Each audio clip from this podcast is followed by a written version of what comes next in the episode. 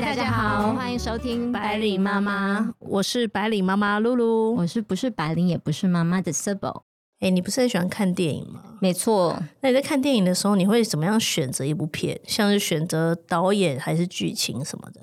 我应该全部都会看。假设现在有很大的影展在进行，比如说坦城影展啊、威尼斯影展啊，哪一部片拿了很大的奖，嗯，那通常我就会特别关注。哦，所以你是属于就是人家只要有得奖，你都会去看就对了。得奖的电影我会特别去看是谁，哪个导演，然后哪个演员，然后看一下媒体的评论怎么样。嗯，那像烂番茄什么的，对对对对对，我是一定会查烂番茄的人，因为我自己发现我看戏的品味跟烂番茄的评论的那个新鲜度还蛮一致的。哦，对，那我最近真的是有点踩雷。你看了什么片？去看了那个拿破仑。瓦昆的拿破仑，对，因为我之前就是因为我一直看，其实选电影的时候，我是以剧情然后去做选择，然后你就看你有兴趣的题材就对了。对，然后那时候我就看拿破仑，因为他在二点五个小时嘛，然后上面写说剧情是描述拿破仑成败参半的崛起与陨落，然后我去看的这样子。嗯，这是电影商写的。对，然后我看完的时候，整个大傻眼，中间一度真的出戏很多。因为整部片不应该叫拿破仑啊，他应该改名，就是改的别的名字，像什么拿破仑与约瑟芬之间的关系之类，我觉得比较适合啊。这是什么拿破仑的爱情故事？是不是？对之类的，就是因为他整个历史事件都草草带过，然后他如何称帝，或者是如何就是从英雄变成被国家唾弃，这些都没有任何的描述，这样子。哦，然后花了很大时间，突然间在战场，突然间又描述他的爱情。我是有听说，过是法国人看了会生气，意大利人看了会。觉得喜欢的是你，你你有看到这个感觉吗？嗯，首先呢，因为我如果有读历史的时候，你会觉得说，哎，拿破仑他在这个时期，他假设他二三十岁，嗯，可是因为那个男演员他就是瓦昆，瓦昆，对他就是真人演出，他也没有找个年轻版或者说美肌版的哦，没有没有给他 CG 一下，对，然后约瑟芬在历史上应该比拿破仑大六岁，可是你怎么看那个女主角就是远远比他幼齿很多这样子，所以你就觉得。常年打仗是很劳心劳力的，好吗？对，你就觉得这个故事什么是我认识的拿破仑，然后后来我在中间真的已经放弃，当成是一个我不认识的拿破仑在看了。但我觉得他整个剪辑也很破碎哦，所以你就是觉得你给他，我给他评，对，因为我后来回我是回家后才看烂番茄的评价，烂番茄我看他是给他五十八分，而且他的那个就是烂番茄的评价跟观众观众的评价是一模一样的。对，我觉得五十八分蛮合理的，因为你其实也不能说他更完全不好看。对，嗯，因为你其实演员的演技是有的，演员演技是有在线。然后五十八分是给演员这样子。嗯，我觉得整个故事的描述跟那个剪辑的手法，这是蛮……我觉得会这么低分，可能是他的描述角度不是大家预期的，是不是？对，但是问题是，他电影自己描述写的是拿破仑成败 参半的崛起与陨落，片商就不应该这样打这部片，对，他就应该直接改名叫拿破仑与约瑟芬的关系，然后大家还觉得合理，与他的 他的姐姐 的拿破仑与姐姐之间的爱情故事之类的，我觉得还比较合理。这样，然后其实他花很长很多时间描述了他们两拿破仑与约瑟芬之间的一个情感的一个关系，这样子，然后中间也描述到说约瑟芬在拿破仑出征期。间他们都其实是双方都有出轨的，嗯，但是因为在那个时代，女生出轨会比较被挞伐。对，再来是因为就是在描述到约瑟芬她没有办法帮他生小孩，所以拿破仑最后用了一个符合法国的最大利益为理由，就是要跟他离婚这样。不过两个人之后还是保持了一个友好的关系，还是有友好的关系。就还是床伴的关系，没没没没，里面没有演到，但是就是感觉他们俩应该还是互有往来就对了。对，然后但是你可以感觉到整个对于他们两个的情感描述，就很像是两个人在彼此的 P V 对方，就对对，互相拉扯纠缠这样子。然后你可以感觉到，就是当关系是错的一个关系的时候，其实你可以感觉到约瑟芬他尽力想去讨好拿破仑，嗯，然后拿破仑可能也在某方面也想尽力讨好他，或是他们用。肉体关系彼此放不开对方，会不会有有这种感觉？嗯，然后感觉他们爱的很窒息的那种感觉，这样子。嗯嗯嗯然后所以就觉得，哎，那其实，在描述感情这部分，其实也是蛮沉重的。哎，我觉我想，也许就是导导演想要切入的方向，会不会？哦，对啊，所以我其实我因为我们为什么讲到这个关系，是因为我们今天想要聊有关于关系的一个主题，这样子。那为什么想选关系这主题？因为其实呃，生命其实也是从关系而来。对，那生活其实也包含很多关系。对，像是有家庭、伴侣、工作之间的一个关系，有人就有关系嘛。对啊，然后像我们华人社会，就是或者是亚洲社会啦。我们都是很重视亲情的一个连接，这样子。对，家人之间不一定只是亲情，亲戚朋友之间的连接，对，亲就是互相连接这样。但感觉上相较来讲的话，会有会也会有点缺乏那种界限感的一个感觉。对，所以我们主要讲的是关系当中的界限。其实我们相较于外国，他会教小孩你应该独立，就是哦，有份你的、我的、别人的。你说从小就开始嘛？对，他就让有你个人拥有。譬如说很简单，像吃饭来讲，嗯，大家都吃自己带来的，哦，但是会有合菜就对了。没有，我们小时候也没有合菜，但大家会带便当，会互相 share。嗯，对，你会吃到哪家妈妈的什么菜之类的。嗯，就是我觉得我喜欢这种感觉耶，因为我们可能已经就是在这个环境下长大，我反而是不喜欢人家。不共识哎，我不能够接受，就大家一起吃出去吃饭，然后有一个人，就是我有曾经试过，就是一群朋友出去吃饭，然后每个人大家都各点一份，我记得是去吃那个加州寿司，大家都各点一个口味，那个东西就是选择障碍，什么都看起来很好吃，每个人都各点一种口味，然后大家都是各自吃别人各一片一片一片，那就有个朋友，他就自己吃一个自己一整份这样子，嗯，然后我就觉得说。没有要拿来给大家分吗？我就觉得他很难相处哦。那你这个就跟那个你知道，你每个人的 expectation 不一样的，你就预期人家应该就会跟他分享。但是他的角度就觉得这是我的这一份，对对对对对，这是我我的预期错误。有些人是这个样子的，但是我是喜欢就是要吃到很多不同的东西。但是对于食物的这件事情，我觉得不 不分享不行。OK，但主要主要是界限呢，就是可能你对于这种饮食分享的文化是比较能够接受，但别人可能不是有这样的一个习惯，这样子。对对对对对，他可能觉得那个亲密感是他没有办法跟别人一起 share 的。嗯，对。对啊，但是我们华人世界整体来讲，我们大家其实就是界限感是比较模糊的。对，有点像是那种小孩，就是像我们这边，有时候很多朋友都会说：“哦，恋爱是我的事情，找什么工作是我自己的事情，父母不要干涉我。”嗯，但是其实你可以看到很多人觉得说：“哎，父母不要干涉我做这些选择。”可是呢，我买房子的时候，父母也需要帮我出头期款；然后或者找工作的时候呢，父母应该帮忙我。然后我想出国念书的时候，父母应该 support 我。嗯，就是说，其实，在华人社会这边，这个界限，不管是在父母或者是子女这边，其实都是蛮模糊的。我觉得在华人世界里面，或是我不知道亚洲社会里面，我很难说，就是家庭之间彼此对彼此的那种情感需求，或是不要说只是情感需求，物质上面彼此的需求，其实。因为我觉得这种界限模糊不清，主要是因为彼此的需求。对，就是比如说小孩还无法完全从父母那边独立独立出来，然后父母会希望小孩子依附他们，嗯，借由这个原因而不放手。但是这样很容易，譬如我觉得如果小孩还小没有问题，但是我们现在说的可能是已经是成熟的人了，就是三三十岁、二十几岁。因为有你知道有这个叫离巢焦虑嘛？嗯，对，就是父母很怕身边空空的没有人了，嗯，这种离巢感，对啊，你会担心有这么一天吗？就是你小孩长大之后，有一天你跟你老公就是两个老人。不会啊，因为我跟老公已经就觉得我儿子大概十八岁之后就会离巢了，所以没有说在期待那一天呢，但是就是知道那一天会到来这样子。对，就是我有些父母会希望子女一辈子依附他们，嗯，那个蛮恐怖的。哎，不是很多有些那种什么儿子娶媳妇，妈妈帮他买房子，然后还还自己有一把钥匙，随时去开门的那一种。哎，嗯，我觉得那个是恐怖到不行。哎，那就是。界限模糊的问题，那那是那不叫模糊，那也是没界限。因为其实他儿子如果有本事，你可以自己买房子。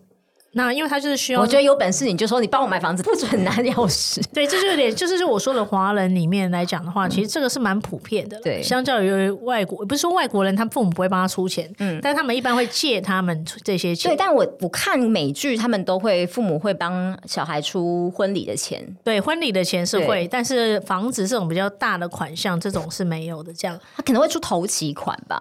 有一件事让我很印象深刻，在英国读书的时候，嗯，就有一个英国的学生，然后他的爸妈就是来学校这边看他，嗯，然后他们就在吃饭，就是我们在餐厅里面，嗯，然后就看到他跟他父母互动，其实很自然，很像朋友的那种相处。其实我一开始还没有搞清楚那是他父母还是他朋友，这样，但是看得出来是长辈跟晚辈嘛。对，然后吃完饭的时候，他就跟他爸妈说：“哦，谢谢他们花时间过来，嗯，然后来看他。”然后后来他们爸妈就要买单了嘛，这样子，因为结账的时候，他原本是也说要买，但是他爸妈说没有，就是他们开心这样子要付钱。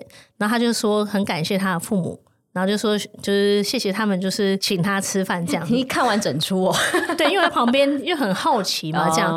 然后我当下其实是一个冲击，嗯哼，因为那时候冲击哦，因为我那时候二十几岁，然后我就发现到，我就自己反省，我跟我父母出去吃饭的时候，就是或我父母假设我在学校，父母来看我，我。你觉得这样他们的关系是好还是不好？我觉得当时坦白讲，会觉得哎，是不是有点疏离啊？会有点见外。对对对，那开始看的时候就觉得怎么这么，就是台湾大家吃完饭父母买单，然后你也没觉得怎么样就走了这样，因为你二十几岁。嗯。可是你看别人就一个两个，发现哎，不是只有他们，很多人都是这样子。嗯。然后你就会发现到说。哎，他们真的觉得，因为他已经认为他自己已经是独立的，嗯，他应该有自己的能力，他甚至应该请他父母来吃饭，因为他父母来特别来这边找他，对，他是主人，父母是客人，对，所以他们的界限是很清楚，这样子。所以你会觉得，你觉得这才是你心里面理想的成年之后的亲子关系吗？因为我自己的感觉啦，就是当你跟父母之间界限比较清楚的时候，你们的感情会比较好。因为没有一些什么其他的金钱或者是跨过界的情况来讲的话，你真的是回归到彼此。就你心里面不会觉得说，哦，父母也不会心里面想说，当你们有什么怨怼的时候，他心想说，那你现在住的房子还不是我买的？对，这种想法。你的车还不是我给你就买给你开的？这样对对对对对，就是他感觉就是手上很多武器，就是或或者是我对他有什么怨怼的时候，我会心想说，那我为什么要住的离你那么近？嗯，我为什么要什么要听你安排，什么之类的？我知道你的意思，你会觉得说我们这一代人比较开始有独立自主觉醒的这一代，嗯，再往下就会更期望越来越有自己思考嘛？对对，而且其实你有时候会想，关系来讲的话，每个人对于，比如说我对于你，嗯。我有一些我自己预期的一个我们相处的一个方式，对。那比如说彼此希望彼此付出的程度，对。像是我们是朋友的话，那朋友的基本，我对我来说，我对于朋友的来说，基本的定义就是陪伴，嗯。但如果譬如说有其他的，比如说哦，你愿意跟我一起追逐我们的梦想，那那真的是非常的感谢，那是额外的，对。但不是代表每一个朋友就必须跟你一起追逐梦想，对。就是我对你有这个期待，然后我我心里面 expect 你会回应我，我才敢对你提出这个要求，对。而你也回应我这个要求，而是我们对彼此的这种就是 expectation 的相遇吧，对不对？对，就其实举一个最简单的例子，就你像是你去 Seven Eleven，嗯，你不你进去 Seven Eleven。你不会觉得说哦，应该有个店员直接走过来问你说：“小姐你好，请问你有什么需求吗？”嗯，你没有嘛？你就是正常，你就会觉得走进去，然后就拿你要的去柜台结账就好了。但是如果然后柜台就是只是问你说：“OK，你的要不要会员什么之类的？”你不会觉得说：“小姐你好，那你这个满意吗？你要不要试用看看，试试看看什么？”你就不会有这个 expectation，因为它就是一个 convenience store。这样子，对。但是同样的，你去 LV，你不可能预期你去 LV 走进去，然后它跟一个 supermarket 一样，或是 convenience store 一样，它把那个货物都放在一个很很普通的架上，然后都没有人理你，你就随便拿个 LV 包就可以去结账了。因为它不是这样子的一个品牌嘛，你对它的 expectation 就是这么贵的包包应该有个人来跟我服务，让我去试戴试穿，观察给你这样。没对，你懂的就是。因为你的 expectation 不一样，嗯，就会导致说你的预期跟你的落差，嗯，这样子。所以我觉得在关系当中，我们应该很理清楚的知道说，哦，我与父母的关系是怎么样。我觉得子女跟父母之间呢，你觉得彼此独立之后，当我们彼此都没有那种情感的羁绊，或是父母不再给子子女资源，子女不再需要父母的那种 support 之后，嗯，他们还会剩下些什么东西？就是情感啊，因为没有没有人规定说。父母跟子女之间一定要有金钱瓜葛，嗯，就是说，因为我长大，我自己独立赚钱的能力，嗯，那父母我都已经这么大了，父母当然不用，因为我们已经是大人了。这样，那父母他当然对他对子女的要求，基本要求有每个人父母不一样。我当然我知道有些父母他就觉得说，哦，我女儿一定要是念那个哎，怎么台大、哈佛的，然后一定要嫁豪门，一定要怎么样？就每个人对他小孩的需求不一样，但他有些是基本或者是额外。但假设其实真正父母只希望子女健康而已。真的就希望他健康成长，最基本的一个需求。至于他最后他能够，譬如说额外的拿到什么样学术上面的成就，或者是赚多少钱，那都只是额外的。嗯，但不能说哦，因为他没考上哈佛而我不爱他。嗯，但是有很多父母反而是用那些额外的去枷锁小孩子。嗯哼，然后那个是用额外再用金钱去控制。对，我觉得那个反而是我觉得比较不合适的地方。嗯哼，对。就是其实我们在职场上面去工作，其实就是很简单，就是对老板的基本需求就是什么？我工作多，我工作几天，你发给我多少薪水？嗯，这是应该的。但是假设这公这老板他能力很好，他可以教我很多事情，他可以甚至成为我的 mentor，嗯哼，然后他可以给我很多资源，让我做想做的项目，那些都是额外的东西。但不能说哦，因为老板不给我资源，所以我觉得他是个不好的老板。嗯，但老板其实那不是老板基本需求是付你工资，提息你不是他必要的职责。对，那只是他额外给你的这样。那当你回归到了解说，哎，其实关系当中什么是基本的，嗯，什么只是额外的，其实不是说对别人。来讲是对自己来说，你也比较不容易失望，也比较不容易有落差。所以你你觉得夫妻之间是不是也应该像子女跟父母之间一样，要有这样子独立的个体的？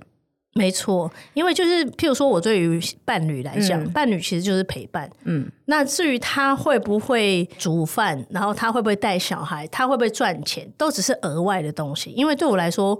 Partner 只是就是基本的要陪伴，嗯，那当他如果没有陪伴，那当然就是会产生预期的落差，嗯，就其实每个人对伴侣，所以你觉得你应该降低你对任何一个人的预期吗？对，你的意思是这样子吗？应该说，我开始在渐渐学习，因为其实你时候，当你对于很多事情感到沮丧或者是影响的时候，譬如说在职场上面，你会觉得说，哎，这个公司好像不如我。预期的那样，嗯，那这个老板好像不如我预期的这样。这位同事为什么会给我这样子的一些负面情绪？这样子，当你自己回归到关系的本质之后，其实你比较好，容易自己去消化。你怎么能够断定说哪些东西是 basic 的，哪些东西是 additional 的？这是你自己要去定义的。因为很简单，对朋友来说，可能你对朋友的定义是陪伴，嗯。可是他别人对朋友的定义可能是你要能够他需要你的时候你就要随时出现，嗯，还要给他可以请他吃饭。因为这件事情是双方面的嘛。对，然后甚至是就算你跟我我们的基本可能也是不一样。比如说举例来说，就是有些人会觉得说我的太太要呃又漂亮又会赚钱又会带小孩要孝顺公婆，嗯，他觉得这是基本的。所以当没有这些基本的时候，他就会产生很大落差。但假设他觉得他太太只需要会赚钱就好，所以其他的都只是额外。这样我明白，你要定义一个。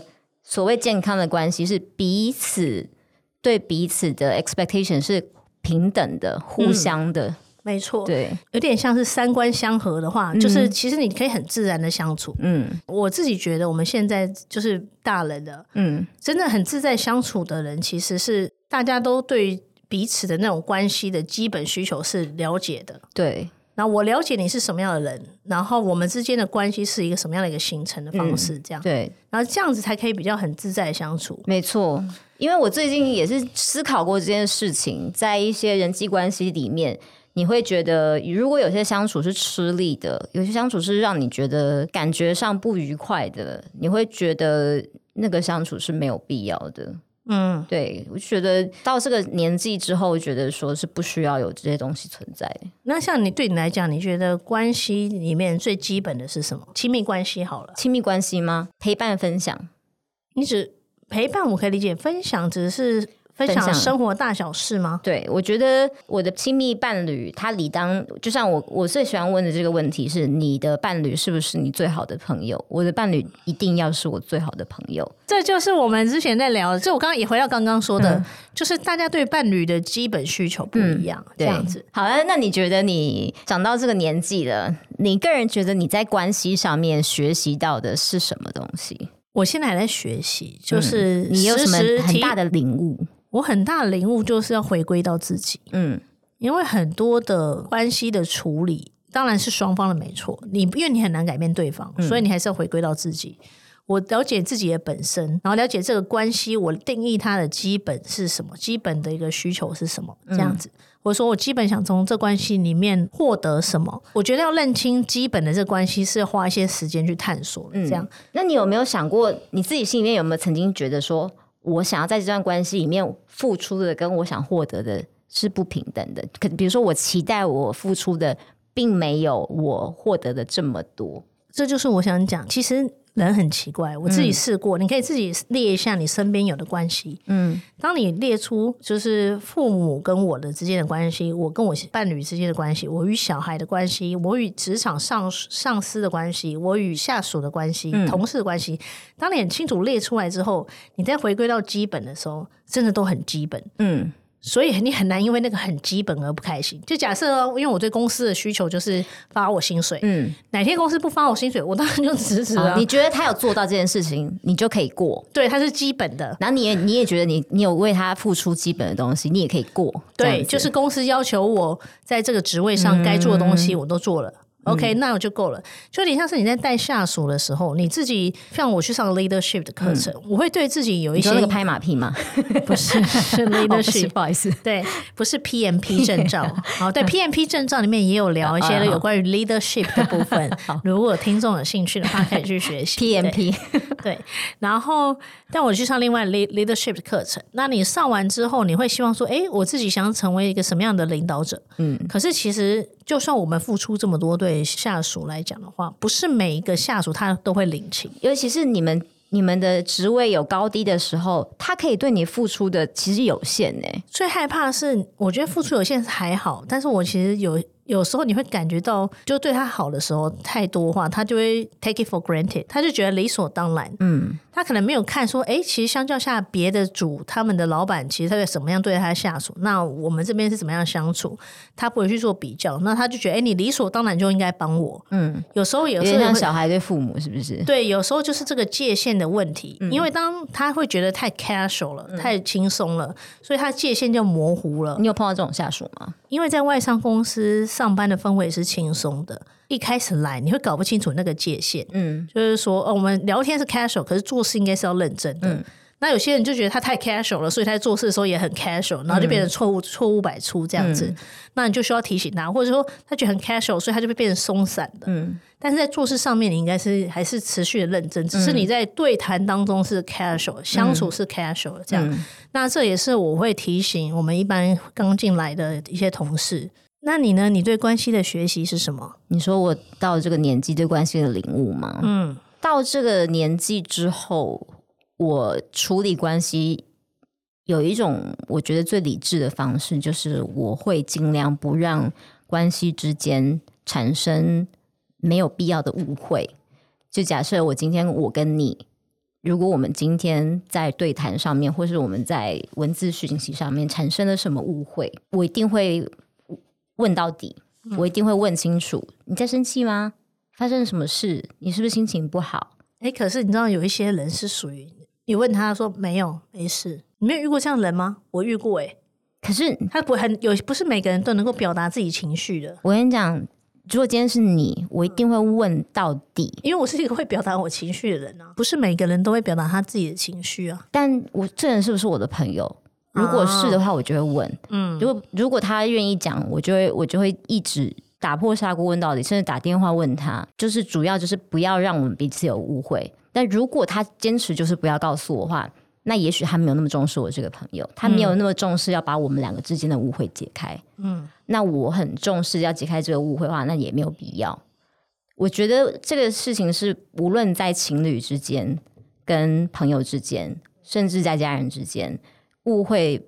不可以留到后面再解决。哎，可是有些人他习惯就是说，当情绪上来的时候，他先冷静一下，也许有可能，然后过一阵子的时候再回头看，他觉得比较可以容易表可是那个过一阵子不能是过一个月后啊，没没过一年后，可能是过半天之后。嗯，可是我先整理一下我的思绪，用什么样的智慧比较不会产生误会，对，比较不会太刺人，这可以先冷静一下，这个是可以的。但是不是那种我们从从此就冷战一年，两年，然后渐行渐远。嗯，因为你你生活当中、生命当中一定有很多朋友是这样子慢慢的不联络的吧，对不对？但我到这个年纪之后，我觉得还能够继续联络的朋友，一定是我珍惜的朋友，所以我不会这么容易就跟人家吵架或是不联络。我但我这样回想起来，朋友、家人跟情侣，我觉得家人是最难处理的，因为家人是你无法选择的，不单只是无法选选择，家人的那一种血缘的亲密，你很难跟他。应该说，那个界限在于你的从小的成长过程中没有很清晰，然后到你现在这个年纪，你要再去把它画清楚这个界限，也是比较困难的。对，家人家人的那一种界限模糊，他又不是朋友那一种，他也不是情人那种很贴身的，他在那种家人，我真的很难。家人这是一个很很。史上大课题，对，因为其实没有完美嘛，就是大家其实都是在学习的一个过程当中。那对于关系，其实我们就是值得多一些认真对待，嗯，然后好好的回归到自己，了解自己，嗯，我怎么样看待彼此之间的一个关系，对，不管是什么样的关系，这样子，我觉得这是一辈子都要学的东西了。对，然后先去定义一些基本的需求。当你觉得说，哎，我怎么好像在特定的关系上面很容易产生误会，或者说不开心这样子，那你其实可以回归到，那你对于这段关系的基本需求是什么？对，好好的去厘清这关系之后，你再去看怎么样去清楚划分出这个界限，这样子。那其实多一点用心，就是大家其实可以就是更好有更好的关系这样子。对，那以上就是今天的节目，如果喜欢的话，欢迎订阅留言。然后可以追踪我们的 Instagram，然后就是露露会把链接放在那个下面的资讯栏里面。没错，好，那就是这样子喽，那就这样喽，大家下次见，拜拜。